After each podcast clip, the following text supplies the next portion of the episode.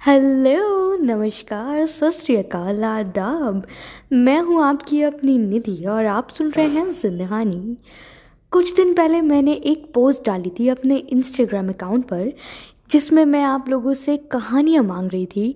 वो कहानियाँ जो आप शेयर करना चाहते हैं पूरी दुनिया के साथ, फिर चाहे वो रोमांटिक हो हॉरर हो सक्सेस स्टोरी हो कॉमेडी हो या फेलर स्टोरी हो। मुझे आप सबको ये बताते हुए बहुत खुशी हो रही है कि काफ़ी सारे लोगों ने काफ़ी सारी कहानियाँ मुझे दी हैं और आज उनमें से ही एक कहानी मैं आपको सुनाने वाली हूँ। लेकिन लेकिन लेकिन कहानी सुनाने से पहले ना, एक छोटा सा ट्विस्ट है जो मैं आपको बताऊँगी। वो ट्विस्ट ये है कि कहानी लिखने वाले ने हमसे एक स्पेशल रिक्वेस्ट की है। वो बोलती हैं कि प्लीज़ निधि, मेरी कहानी आप सुनाइए, लोगों को ज़रूर सुनाइए, लेकिन मेरा नाम मत बताइएगा। तो भाई हम आपकी प्राइवेसी की पूरी पूरी रेस्पेक्ट करते हैं और आज मैं कहानी सुनाऊँगी, लेकिन इसे लिखने वाले के नाम बताए बिना। तो कहानी का शीर्षक है, न बोले तुम, न मैंने कुछ कहा। बात नई तो नहीं है, लेकिन दिल के कोने में कहीं दफन हो जाए, इतनी पुरानी भी नहीं है। ये बात तब की है जब पापा ने फाइनली गर्मी की छुट्टियों में बाहर घूमने जाने का प्लान बना ही लिया था। मैं, मेरी माँ, पापा और भाई, हमारी खुशी का तो कोई ठिकाना ही नहीं था। तब मुझे भी कहाँ पता था कि मेरी ट्रिप यादगार के साथ साथ खूबसूरत भी होने वाली थी। हम्म, ऐसी क्या ट्रिप में होने वाला था कि उनकी ट्रिप इतनी यादगार के साथ साथ खूबसूरत होगी आइए जानते हैं आगे की कहानी में। हम चार और पापा की दोस्त की फैमिली निकल पड़े थे ट्रिप के लिए। मनाली के एक होटल में हम सबने स्टे किया था। रात वहाँ बिताई और सुबह होते ही निकल पड़े थे घूमने के लिए।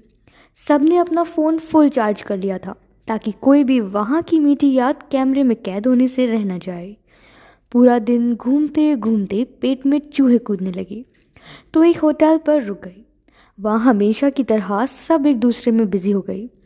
पापा और अंकल अपनी बातों में मग्न हो गए थे।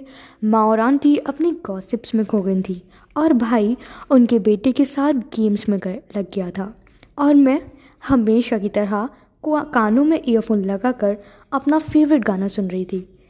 चुरा लिया है तुमने जो दिल को नज़र नहीं चुराना सनम। बाय द वे मैं बता दूँ कि ये मेरा भी फेवरेट गाना है।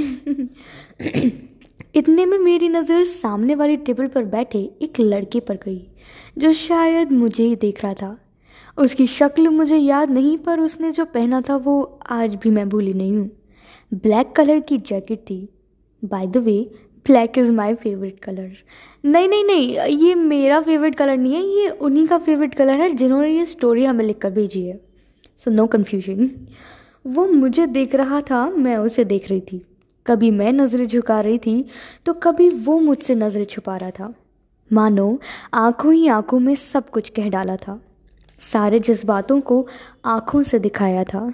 ना मैंने कुछ कहा था, ना उसने कुछ सुनाया था। दिल का इजहार। आँखों से कराया था कि इतने में पीछे से आवाज़ आती है, चले? माँ की आवाज़ थी। उसके बाद उसकी शक्ल भी मुझे याद नहीं, पर वो लम्हा मैं आज भी नहीं भूली हूँ। हर पल को मैंने कैमरे में कैद किया था, पर उसे मैं अपने दिल में बसा कर लाई हूँ। वाओ, कितनी प्यारी कहानी थी ना। भाई, मुझे तो बहुत अच्छी लगी। आप बताइए, आपको ये कहानी कैसी लगी? और अगर आप भी चाहते हैं अपनी कहानी को मेरे साथ और मेरे सारे लिसनर्स के साथ शेयर करना तो मुझे डीएम कीजिए इंस्टाग्राम पर। ओके बाय कल फिर मिलते हैं एक नई स्टोरी के साथ।